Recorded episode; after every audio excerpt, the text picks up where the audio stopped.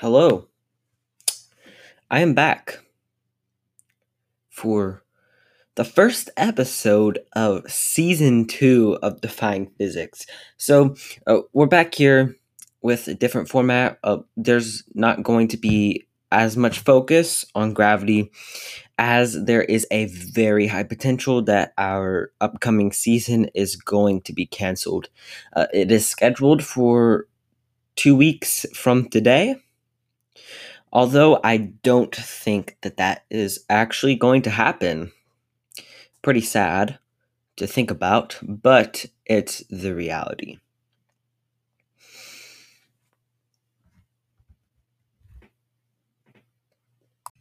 So a lot has changed, uh, even since episode 22. So from episode 21 to 22, I disappeared for 20 days, and then I disappeared for around 20 days again.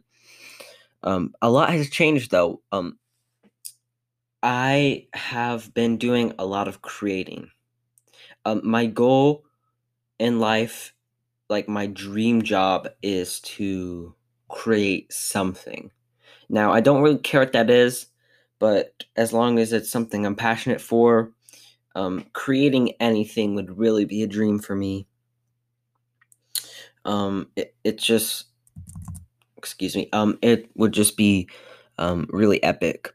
And so, something I wanted to share is I have been working on um, something that's going to be really unique. So, um, I've been running a film YouTube channel because I love um, filmmaking. It's really fun. I just love storytelling as a whole. Um, it's it's just a really good outlet for me, just creating things. And so I got back to my YouTube channel, and I had been thinking about record labels lately because I just I'm just in, interested in the music industry as a whole. So I would um, I would think about you know like producers and record labels and then I thought how come there's no network of creators on YouTube? Now, I know there's like gaming networks, but that's not what I'm going for. I was thinking like how come there's no such thing as almost like a video label where you sign to them and basically you still get to run your channel but they help support you. They help with editing, they help with thumbnails, they help with producing. They help with voiceovers, they help with just overall production. And that's how Grape Jelly Studios was born. And I signed a couple creators, people I'm very close with. And basically, what we're doing is we have a network of creators who all do their separate things. They're all subsidiaries of Grape Jelly Films. And what makes a deal so enticing is apart from editing, because editing software is expensive, you get to keep 100% of your revenue.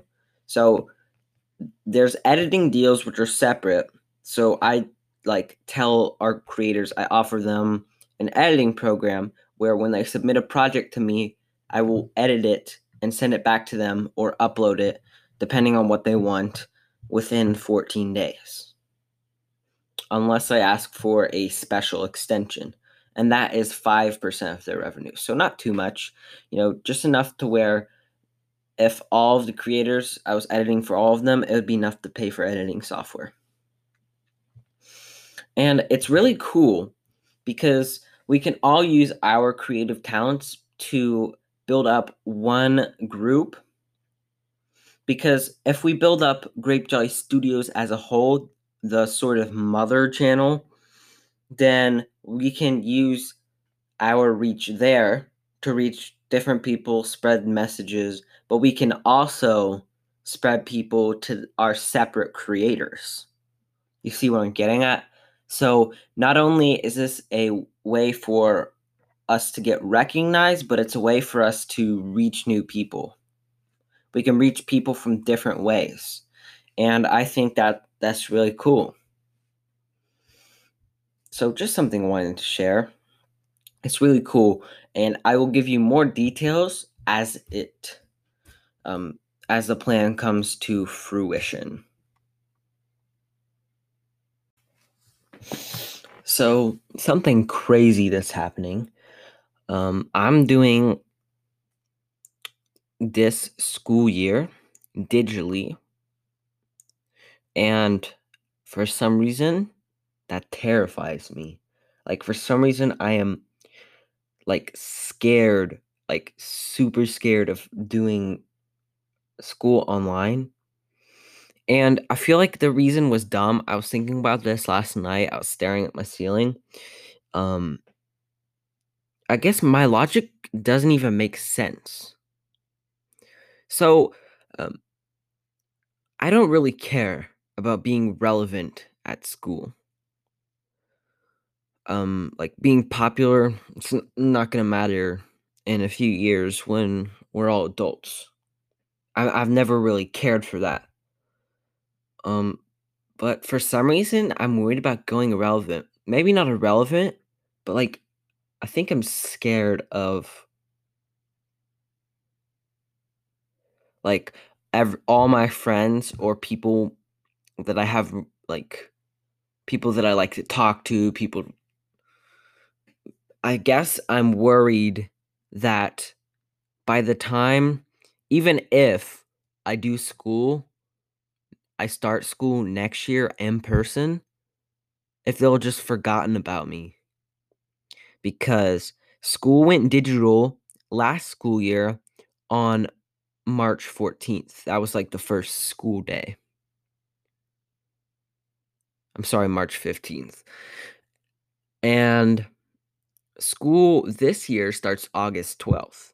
And if it starts that day again next year, those same people who are doing school in person will have not seen me for 17 months.